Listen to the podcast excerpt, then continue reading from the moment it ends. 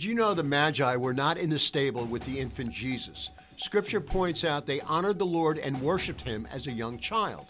Historical records indicate the Magi's traveled from ancient Persia and were more than likely involved in the false religion of Zoroastrianism, which engaged with a pantheon of gods. But why is this significant, and why would the Lord choose them over esteemed Hebrew priests or prophets?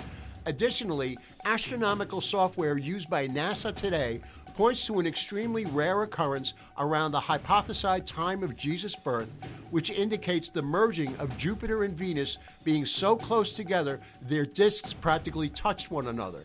This extremely rare occurrence would most certainly be picked up by the ancient astrologers or magi as we refer to them today. Join us now as we unpack this and much more in The Magi, the Occult, and the Star of Bethlehem.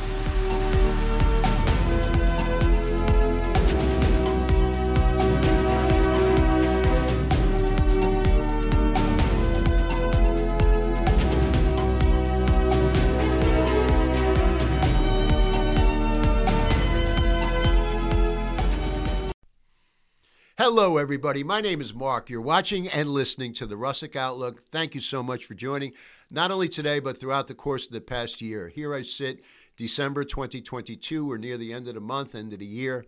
I just wanted to look back and say thank you for so many of you who have offered such encouraging words and prayers, um, exchanging information that revelations that you've had that I've been able to benefit from. So it's it's been awesome. So I just wanted to say thank you, thank you, thank you. Um, it, it it it just really means a lot, and and I'm and I'm grateful to share the gospel. My heart is to get it to the bottom line of truth, the veracity of Christ, the reality of Scripture, um, and and you know I've, I've been able to do that because of so many of you who have you know enjoyed this information and shared this information with others. So Thank you, thank you, thank you. On that note, if you wouldn't mind, hit the like and the subscribe button. Uh, it, just helps us get the information out. YouTube, Rumble, all the podcast platforms. We're, we're, we're really trying to share the information as much as we can. So if you're not familiar with Rumble, I'll just ask you to go out and subscribe to that channel uh, because we are going to be sharing some information very shortly. As a matter of fact, next week will be the last um, production that we do uh, for, for 2022.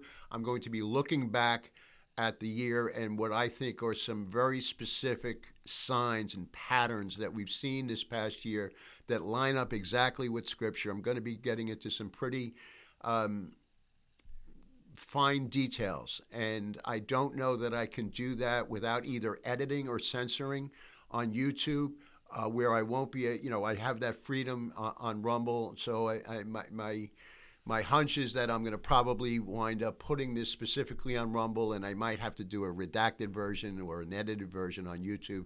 I'm not quite sure yet, but either way, uh, I am getting to the point where I, I just want to share the truth and and.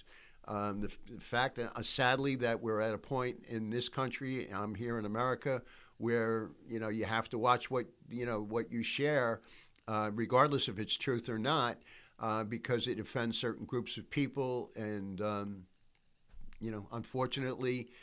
Uh, it, it's just it's it's the way the world is going, and it's really lining up with Scripture. I'm not I'm not threatened by it. I'm not nervous about it. It just, in, in, in all honesty, it just points to the fact that Jesus is coming back soon. So uh, let, let, let, me just drop that. Oh, and also, if you wouldn't mind, go to the Russick Outlook, join our email list. We notify you of new events, new things to come. Uh, I want to get into this. The Magi, the the uh, the occult, and the Star of Bethlehem. There's a lot of information, so let help me uh, where I want to get to it right now. So let me cut to the video. There you go. The Magi, the occult, and the Star of Bethlehem. So let me give you a little bit of background from the Bible standpoint in terms of the heavens. Uh, Genesis 1 14 through 15 says this Then God said, Let there be lights in the firmament and the heavens to divide the day uh, from, from night, and let it be for signs and for seasons, and for days and for years. So he's God's telling us right away that not only for to separate day from night, but there will be signs in the heavens that he will be orchestrating. Um, Luke 21, 25 through 26. There will be signs in the sun, moon, and stars on the earth. Nations will be in anguish and perplexed at the at the uh, at the roaring and the tossing of the sea. People will faint from from terror, apprehensive of what is coming uh, on the world. For the heavenly bodies will be shaken. So, just another further example of what the Lord is saying that you know there will be these signs in the heavens and he's you know specifically talking about the return of jesus in, in, in, that scripture. Psalm 19 1 through 5 says this the heavens declare the glory of god. The firmament his handiwork. Day unto day it utters speech and night unto night it reveals knowledge. There is no speech nor language where their voice is not heard. Their, their line has gone out through all the earth and the words to the end of the world. So you know, just further amplifying the fact that the Lord has created everything, including the heavens, obviously, um, but it, that it declares it, um, it, You know, just an interesting note: Sci- uh, NASA scientists and, and others around the world they've recorded the the vibrations and the frequencies of the heavens, and when they comb a lot of this together, they'll tell you that it sounds like an orchestra. It sounds like beautiful symphonic music. So. Um, it just again it just points to to uh, the beauty and the truth of Jesus. So I, I did want to say I want to point out something uh, that there are at least 100 billion galaxies that the size of our Milky Way with 100 billion stars each in them. So it's not only the Milky Way that we know, and, and you know if you're watching this, obviously many of you, if not all of you, know this. It's uh, it shouldn't be anything quite revealing, but I'm just trying to uh, hone in on the magnificence of the of, of, of, the heavens and the stars and the earth and the sun and the moon and the star um, so forth. So. Uh, I want to point to another couple of uh, scriptures where uh, uh, the Lord talks about the heavens. I'm going to go back to the video here. Uh, Amos 5:8 says this He made the Pleiades and the Orion. He turns the shadow of death into morning, makes the day work as night. He calls for the waters of the sea, pours them out on the face of the earth. The Lord is his name.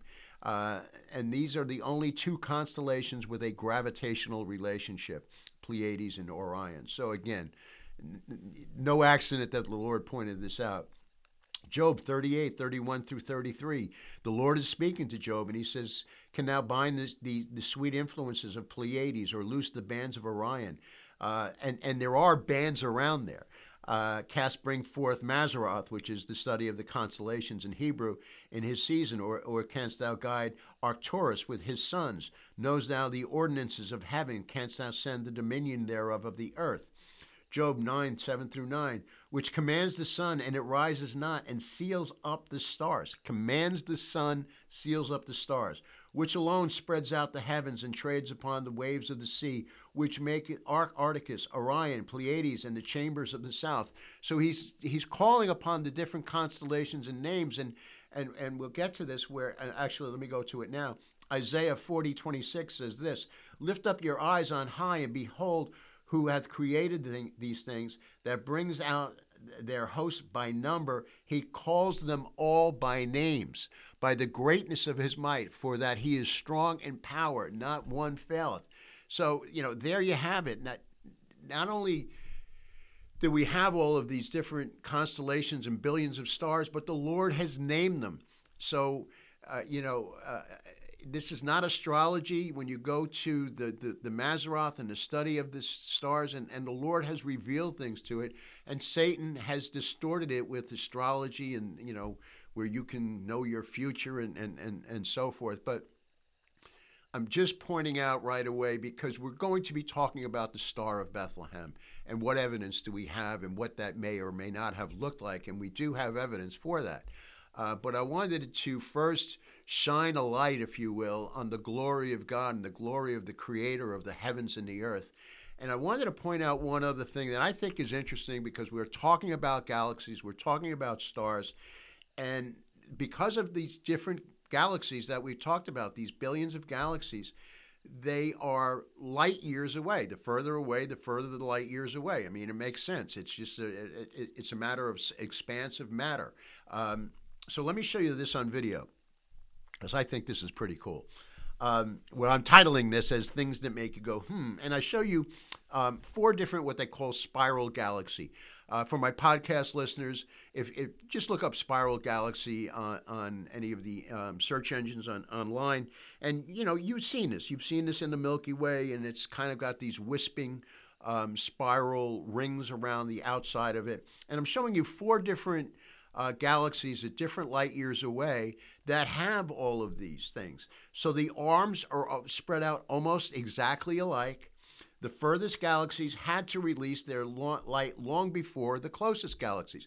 Further away to the closest to the closeness, it makes sense. It, it would have been released sooner than the ones that are closer to what we see because they're further away. But the further galaxies did not have as much time to rotate and twist their arms we should be seeing the further galaxies earlier in the cycle. Thus, the closer galaxies should have the most twist. Excuse me. The furthest galaxies have just as much twist as the nearer ones, which implies it was all created at the same time. So, uh, just a side note, but I, I, I, I wanted to share that again, it just points to the beauty of Jesus, the beauty of creation. Um, this is not planetary evolution as so many of the world would have you uh, believe in, and you have to have so much more faith to believe in in that than you would have in, in, in, in what the Lord has laid out. And it's backed up in His Word. But I just, so in other words, what we see in science and what we see with these wonderful telescopes, starting with the Hubble telescope and some of the research that's been done by not only uh, Christian scientists, but many other secular scientists or mm, scientists of different faith and could be agnostics and whatnot, but people who are earnestly looking at the heavens from the realm of trying to obtain truth. And when you look at this, it defies evolution. It just it, do, it, it doesn't work. It doesn't fit. So let me get into scripture. We're talking about the birth of Jesus and, and I wanted to briefly touch on the shepherds because when we know the story of Jesus or the way it's been taught over the years, is talks about the shepherds and the and and the magi or the kings, what they call the kings. And I remember certainly I and you know I'm I, am i am grateful. I you know when I was growing up, I had this beautiful my my family had this beautiful arched wooden uh, um, nativity set you know, it was made of real wood, like it, you know, it would be back then at the time. And um, my mom put hay in it, you know, literally. So it looked like, you know, the manger in what would be a very shabby shack, if you will. Um, so let me let me talk about the the, the shepherds briefly because I want to get into the magi. That's really where uh, a lot of the information that I want to share with you is at. So, uh, Christ born of Mary. We're talking about Luke chapter two cut back to the slide, uh, in the blue highlight. Now there were the same country shepherds living out in the fields, keeping watch over the flock by night. And behold, an angel of the Lord stood before them, and the glory of the Lord shone around them. And they were greatly afraid. Uh, then the angel said to them, Do not be afraid, for behold, I bring you good tidings of great joy, which, which will be to all people. For there is born unto you this day the city of David a Savior who is Christ the Lord, and this will be the sign to you. You will find a babe wrapped in swaddling clothes, living in a manger. And suddenly there was uh, angels with a multitude of the heavenly host praising God and saying, Glory to God in the highest, and on earth peace and goodwill to men. So here you have these shepherds in the field, and they're approached by angels, you know, warning, not warning them, but but declaring to them, "Do not be afraid." And I'm sure you see these angels, and you're going to be like, Ugh. and you know, I'd be curious with all the sheep and the animals what they would be doing. Um, and then you see this host of angelic hosts, and you can imagine, you know, the, the, the heavens have been waiting for this, knowing uh, Jesus is coming to the earth, and you know he's born. So this is just a an incredible uh, celebration. And even though man doesn't realize it, um, but but the heavens do, and and there are signs not only uh, cellular, stellar, I should say. I'm sorry. Um, uh, you know, visible things that we can see from from the heavens in terms of the stars and the moon and, and, and the planets, but also the angelic presence. Um, and so it was then when the angels had gone away from them into heaven that the shepherds said one to another, Let us go to Bethlehem and see this thing that has come to pass. Side note Jesus, it was prophesied in Micah that he would be born in Bethlehem. Sure enough, he is, which the Lord has made known to us. And they came with haste and found Mary and Joseph and the babe lying in a manger. Now, when they had seen him, they, they made widely known the saying which was told to them by uh, of this coming child. And all those who heard it marveled at those things which were told by the shepherds. Mary kept all of these things and pondered them in her heart.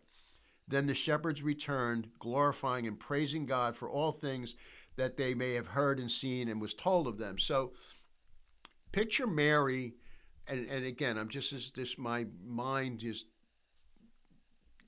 you know, kind of putting myself in their shoes. She's born, you know, she gives birth to this child. She's a virgin. Joseph, you know, the, the, the, things that they had to go through to carry this out and to bring this forth, I'm sure there was still apprehension. I'm sure there was still doubt. I'm sure, you know, I, I, I just think it's natural. I'll put it that way. And maybe their faith is so much greater than, than, I'm, I'm just thinking of the human condition and, and their situation. But the shepherds reveal things that the angels told them. So I, I, what I'm saying here is what I believe is that this would have built up their faith. You know, it says that Mary pondered these things, so they, it would have been built up. So side note. So now I want to get into the heart of this message, and then we're going to talk about the evidence for the Star of Bethlehem, which is, concerns the Magi. Um, let me go to Matthew 2 1 through 5. Uh, actually, let me show you this on video too, because there's, I have to tell you, there is so much information in these few short passages, and so I'm going to try to break it down as best I can. Uh, now, when Jesus was born in Bethlehem of Judea in the days of Herod the king, behold, there came wise men from the east to Jerusalem. So they came from the east, saying, Where is he that is born king of the Jews? For we have seen his star in the east and have come to worship him. When Herod the king had heard these things, he was troubled, and all of Jerusalem with him. So Herod's troubled because the kings that are coming from the east have said that that, that their king is born. So he so Herod is threatened, um, and he's threatened because of these king sayings from the east, and they have credibility. And I'll, I'll get into this in a minute. And when he had gathered all of the chief priests and the scribes of the people, he demanded of them where Christ should be born. And they said up to him, Bethlehem of Judea, for it is written by the prophet Micah. Jump down to the, the, the red here in verse 7. Then Herod, when he had privily called the wise, men, uh, um, I'm sorry, he inquired of them diligently uh, what time the star appeared. So it tells you that Herod had not seen the star nor Herod was only going by the, the information that he, uh, was exchanged to him. He knew these kings were coming from the east. They were traveling a great deal, and I'll show you where they were traveling from. Um, so all of this information is coming to him. He's threatened. And he said, and he sent, and he sent them to Bethlehem and said, Go and search diligently for the young child when we have found him. Bring me word so that I may come and worship him also. And you know, we we know that he didn't want to worship him. It was a setup. It was go do the work, be my scout, be my spy, and, and tell me so I can go send people to kill him. Um, when they had heard that the king, uh, when they had heard the king, they departed.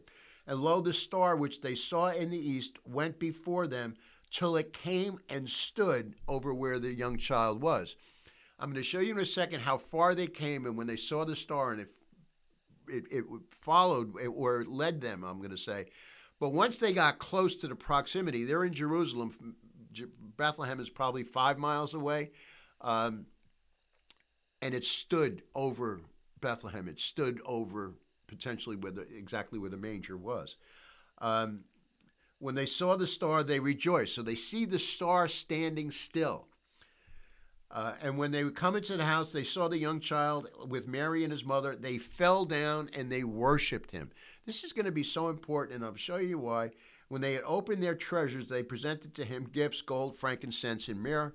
And being warned of God in a dream that they should not return to Herod, they departed to their own country in another way. So let me just say there were not three wise kings. Excuse me. Um, people just, I, I think, because of the three gifts, that they speculated it was three kings. when they're traveling this far, and I'll show you in a map in a second here, which is basically Babylon, the area of Iran, Iraq, modern day today. So this was a long, months on months journey, and you would not have taken that with three kings or three magi. Uh, there was probably at least 12 to 18 of them um, because this was an arduous journey. Uh, there's no question about it.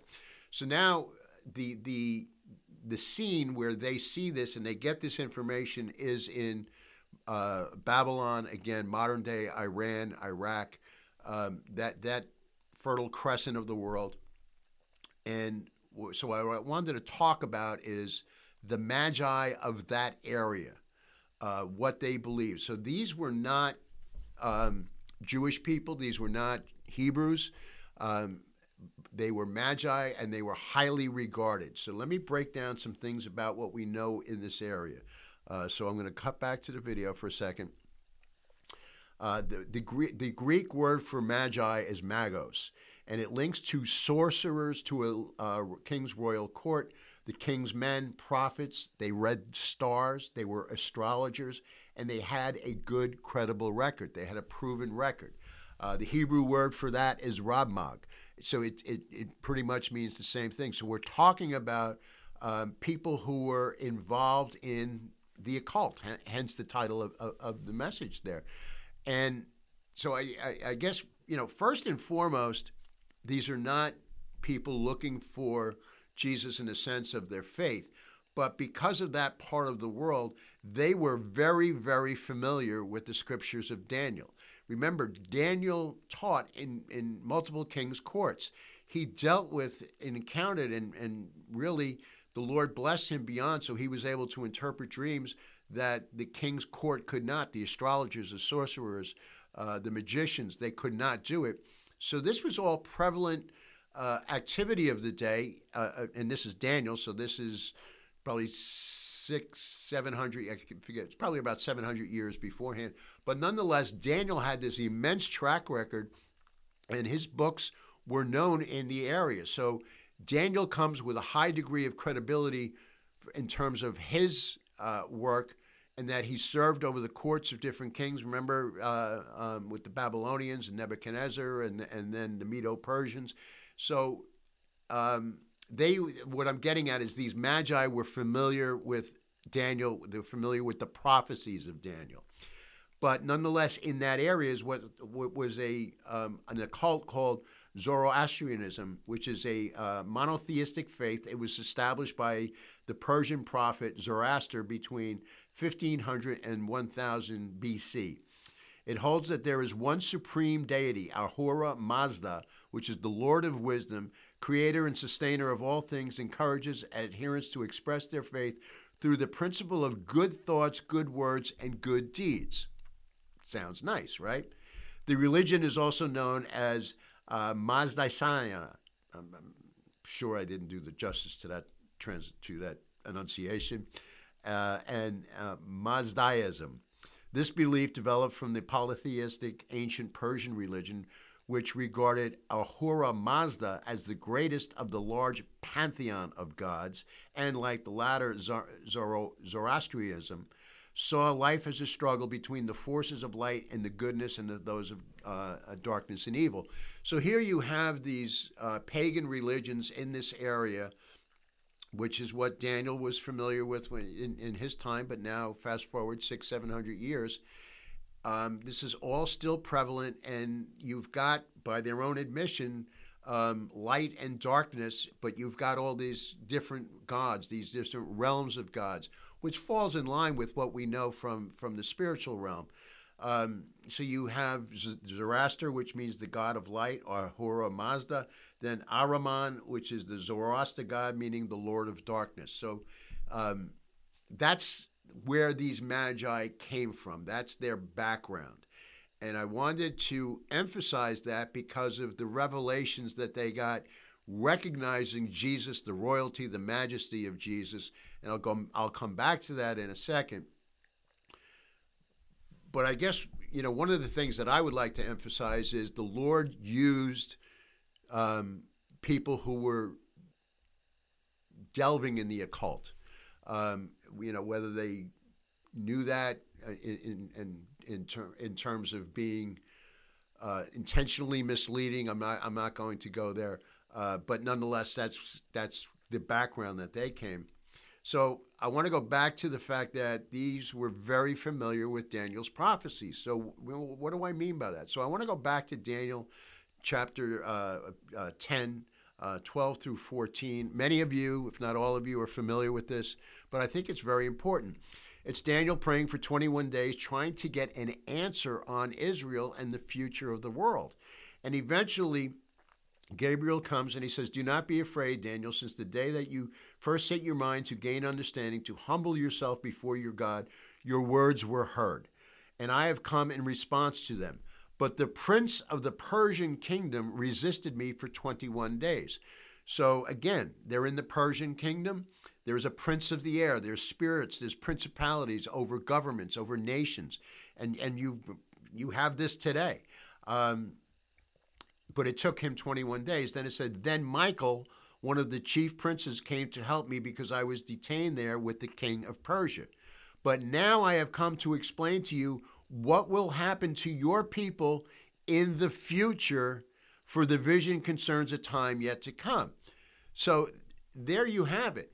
So he's got, you know, he's he he receives the dream, he receives the interpretation for the future, for what is to come. So again, these magi were familiar with Daniel. They knew that the, the Lord was coming. They knew that the Messiah was coming and there eventually would be, and he goes into detail of the tribulations.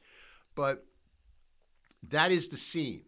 And then they see this star and they begin to make their way east, being led again, knowing the, the, the, success of Daniel, and remember how Nebuchadnezzar proclaimed the goodness of, of Daniel's God.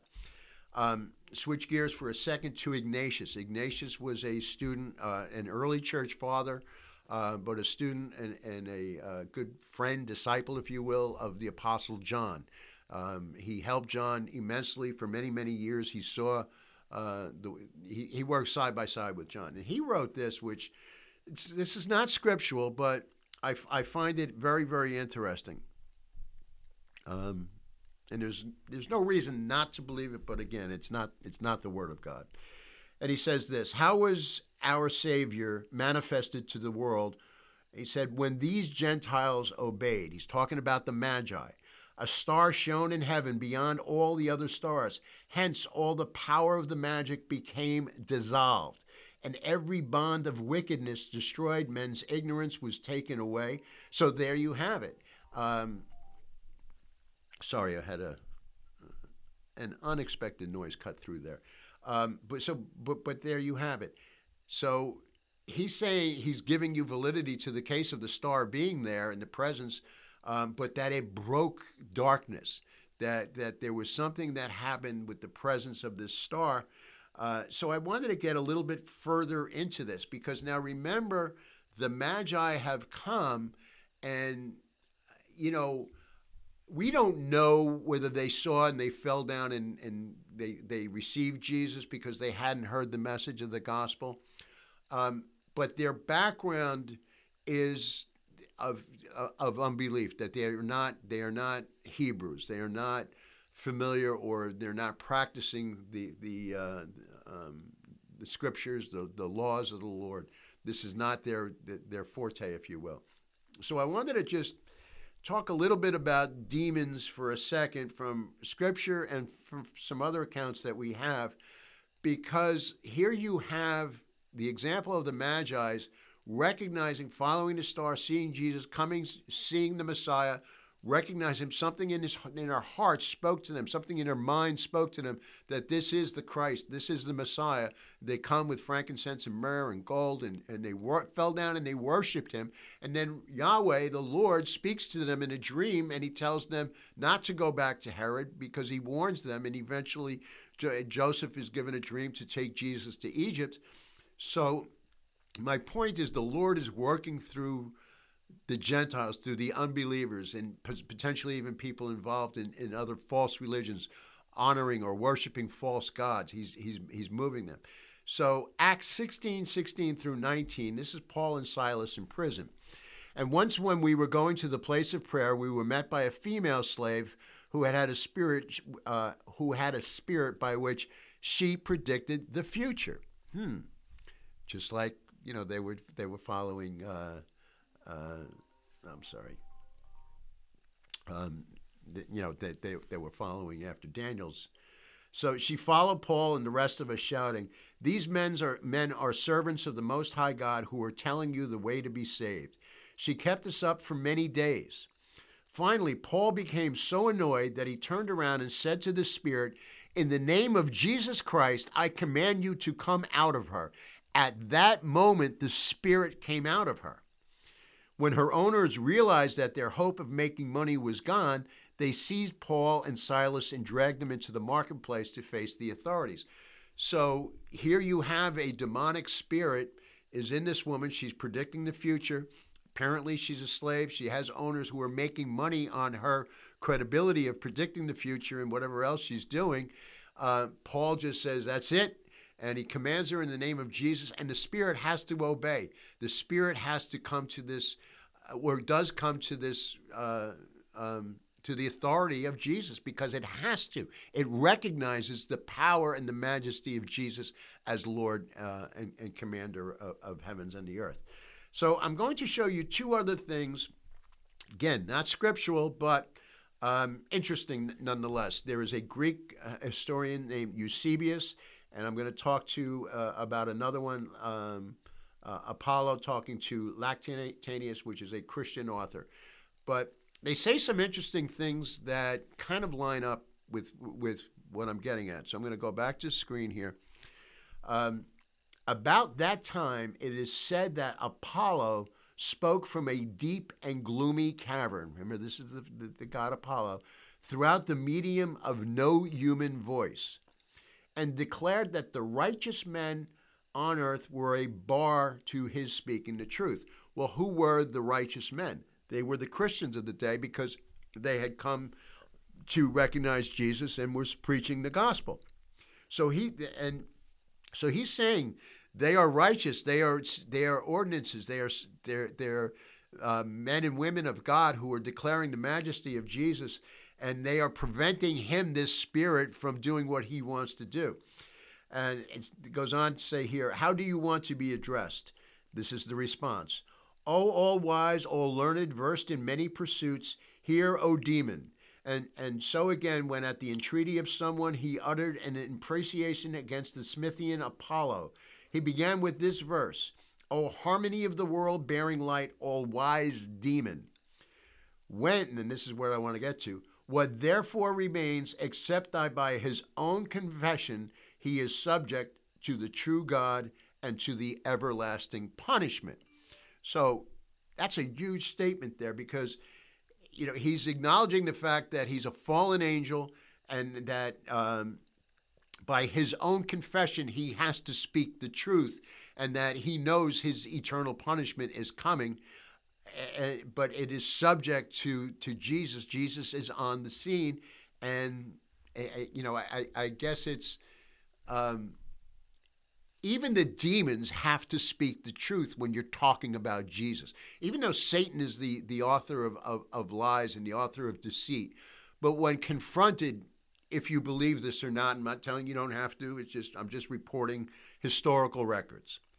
But if if you were to give this some credibility or some thought towards that, uh, it basically means that the demons have have to admit or concede that Jesus is the Christ and that he has come and that they are subject to him. Um, and then go, he goes on to say, The demons who go about the earth and about the sea without weariness are subdued beneath the scourge of God. So, you know, it, it, it's just, it's, it's further verification that the demonic world is subject to the authority of Jesus. And if you look at what Ignatius said, it basically there was a break in the spirit realm once the presence of, of the star was over. Really, it's about the birth of Jesus. Um, but this was probably about two years later, and I'm going to show you why. This is not them coming to Jesus in, as a as a baby in the waddling clothes like the shepherd saw him, it's probably a couple of years later because of the long journey we talked about. And I'm going to show you. So I'm going to go back to what we were looking at with Matthew, and I'm going to ask you to just think about these things um, because now, to me, there, there there's a, you know there, there, there's a different um, a different point of view. I'll say it that way. So um, I'm going to go down to verse four. He had gathered all the chief priests and, and scribes of the people together. He demanded of them uh, where Christ would be, and they tell him Beth- Bethlehem. Now Herod, when he had privily called the wise men, captured them diligently. What time the star appeared, because he didn't see it and he sends them to Bethlehem. And then here's the responses. Think about all of this now in the light of that these are not Hebrew um, followers of Jesus. When they heard the king, they departed, and lo, the star which they saw in the east went before them till it came and stood over where the young child was. When they saw the star, they rejoiced with exceedingly great joy. Again, you know, the, the, all of this way, all months and months of probably eight or nine months of travel. And when they had come into the house, they saw the young child with Mary and mother. They fell down and they worshipped him. And when they had opened their treasures, they presented the gold, uh, frankincense, and myrrh. And being warned of God in a dream that they should not return, again, God's speaking to them. He's giving them dreams. And I'm going to go back to building up the faith potentially of, of Mary and Joseph. So if you look at this and say that the shepherds may have helped build their faith when they re- recalled the encounter with the angels, you know, this could be probably, you know, a couple of years later, and then two, three years later, whatever, these kings from the east, they come, they bow, they see Jesus, they worship him, they fall down before him, they come with gifts. Picture Mary and Joseph. Who are these people that just come down and, and, and they worship him? So just you know food for thought. So that's where I say these. This is not the wise men, you know, uh, uh, of what we've been taught. I want to shift gears and, and kind of um, bring this to a close in terms of what we know about the Star of Bethlehem. Um, so let me. I'm going to talk about a couple of Christian scientists that you may be familiar with: Johannes Kepler and Copernicus. Uh, but it is Kepler, uh, Copernicus. I'm sorry, who came with the uh, the, the three laws that we you know adhere to today. Uh, the first law: each planet moves in an elliptical orbit uh, with its star, the sun, at one focus. Second law is an orbiting object with the same amount of time to travel between points A and B as it takes to travel between points C and D. And I show you the graph here laying this out. And then the square of the planet's orbital time is proportional to its average distance from the sun. So that may seem like a lot of mathematical mumbo jumbo to you, but those constants are adhered to today. This is, you know, discovered, I'm going to say four or 500 years ago. But this is what we base, and this is what NASA bases in other countries, uh, scientists in astronomy.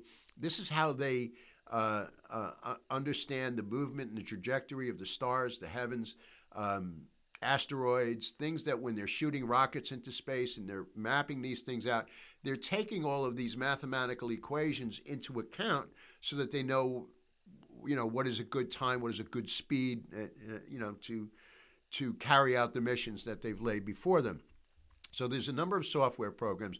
I did want to point out that there's a software program by Frederick Larson called the Starry Night, and he goes into great detail about the Star of Bethlehem. Um, some of it, uh, you know, it's it's a theory. I'll, you know, I'll, I'll, put it that way, but it's definitely worth to read and and to watch. He's got a video out on it too um, Starry Night. But there's so many different astronomical software programs.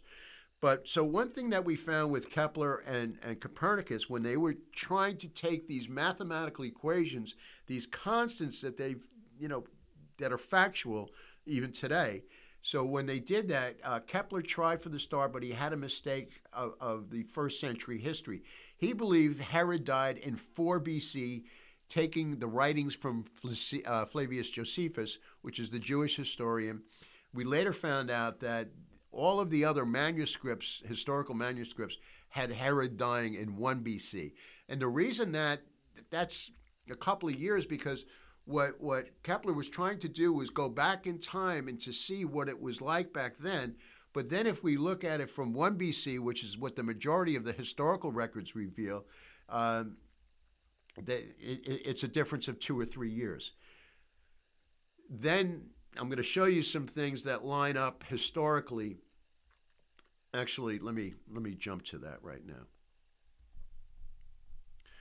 So here you see some um, astronomical constants. I'm going to refer to Leo because you know that's what we know from an astrology standpoint.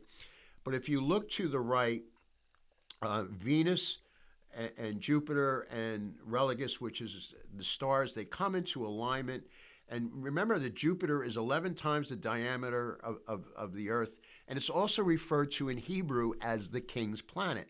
So, right at this time, these constellations came together, which would have put off an enormous amount of bright light.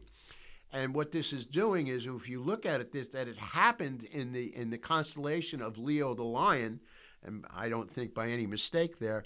Um, uh, it, so this signifies birth, a kingship, and, and that the the Jews. And remember, the Magi they were interested in all things Jewish. They weren't necessarily Jewish, but again, because of Daniel's writings and success, and it must rise in the east. Most stars do.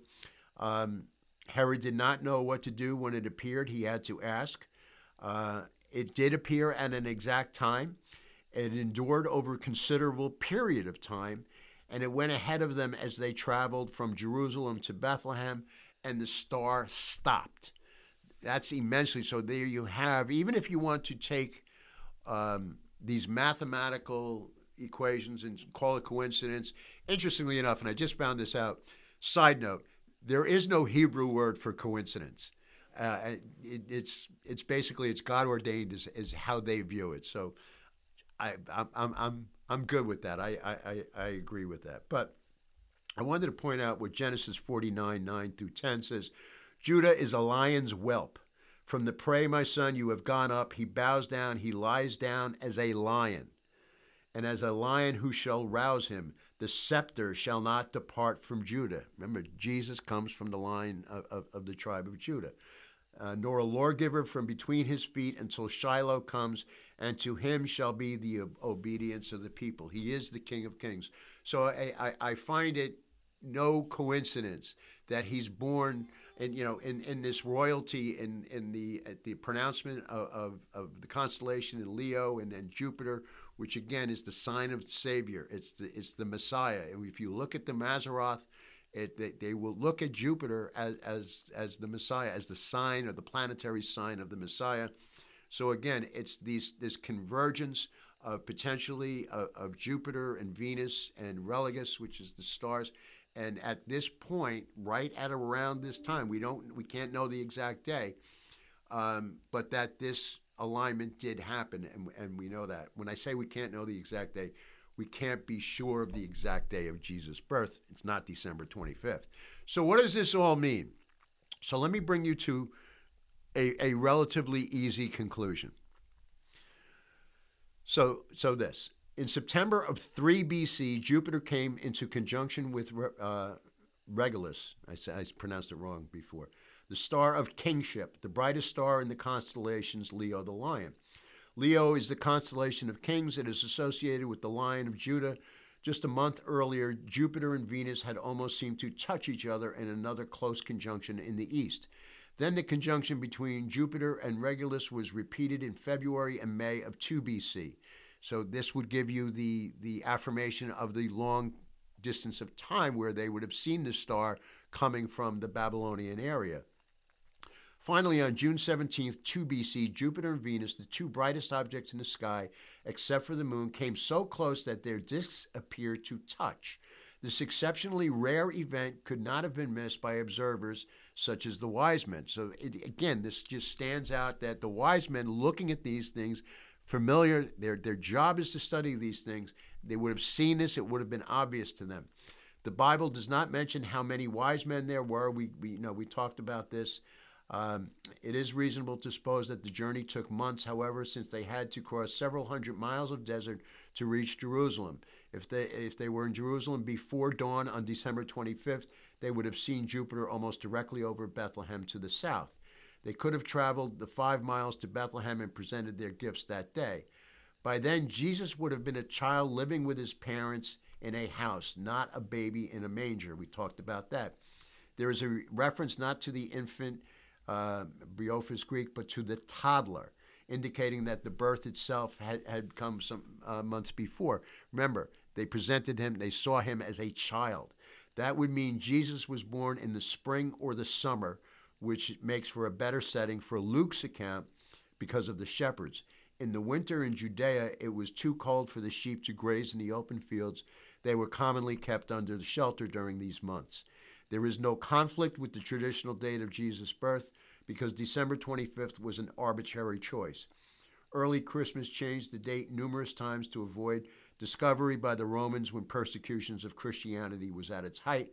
When Christianity finally became the official religion of the Roman Empire, the festival of Christmas on December 25th, observing the birth of Jesus, replaced the pagan festival on that day, declaring the rebirth of the sun as the days began to get longer following the winter solstice. And in conclusion, designating Jupiter or the conjunction of Jupiter and Venus as the star of Bethlehem eliminates a number of problems. But probably another is the last word on the subject. So little is known historically about the period when Jesus was born that new information, such as astrological discoveries that precisely dates the death, of Herod, may well provide a more accurate picture of what happened. So, you know, I think we have so much information, we're making a reasonable deduction. We can't say this with all definity, but by the, the evidence that we have, by the um, software that we've developed, the, the, the, the, laws that have been proven out, the constants that, that have been proven out, it is very reasonable to understand that these magi would have come from the east, would have traveled for miles, would have come to recognize Jesus, seen him as a child, bowed down, worshiped him. Yahweh spoke to him in a dream. The heavens declare uh, that the, these stars and the, the uh, planets were in alignment it, it more than likely had. It's reasonable deduction to believe that that happened that way. So, a little bit of a different presentation on the Christmas story. Uh, I hope you enjoyed it. But the bottom line is this I'm going to cut to my last slide here. For unto us a child is born, to us a son is given, and the government shall be upon his shoulder. His name shall be called Wonderful Counselor, Mighty God, Everlasting Father, Prince of Peace. Of the increase of his government and of his peace, there will be no end. Isaiah 9, 6 through 7. So that's the that's the bottom line. Jesus is Lord. He's here. He was born. He was uh, he lived out his life as the perfect man. He was sinless, crucified, died, and was buried, and rose again on the third day in fulfillment of the scriptures. He is Lord over all creation. He's Lord over the earth. He is Lord over everyone. Uh, it is what we, we do with it, our choice, our decision. If you do not know the Lord Jesus in your heart today, I ask you to examine the evidence if you feel that's necessary or if any of this spoke to you. Just confess your sins. We all know that we all fall short of the glory. Every human being does. And, and He's knocking at your heart. You know, it, the Lord says, I knock at the, at the door of your heart, but will you let me in? So that's ultimately your choice. But I wanted to just take this time again to wish everyone a Merry, Merry Christmas, a, a Happy Hanukkah to my Jewish friends, a blessed New Year 2023. Um, I'm asking you to come back for one last presentation for 2022 where I'm going to look back at the course of this year. I'm going to pick things apart where I, I can look specifically at, at, some warnings and some patterns that have developed uh, pointing to the, uh, uh, the, the reality that Jesus is coming. He's coming back soon. Um, so you know, how will he find his church? Is, is is is really what you know this is all about. So, again, I just want to say thank you. Thank you for listening. If you have any questions, comments, suggestions, I'm all ears. Just email uh, russickoutlook at gmail.com. Prayer requests. If you've come to know the Lord, I would love to hear about it. And uh, or if you have any questions about what just happened, or if you're looking for a church, I'll do my best to find one in whatever area you live in. Uh, I just want to thank you again. Merry Christmas, Happy New Year, blessed future moving forward. Uh, and, and, and, and that's it. And so my name is Mark. You've been watching and listening to the Russick Outlook. And remember, as always, just my opinion.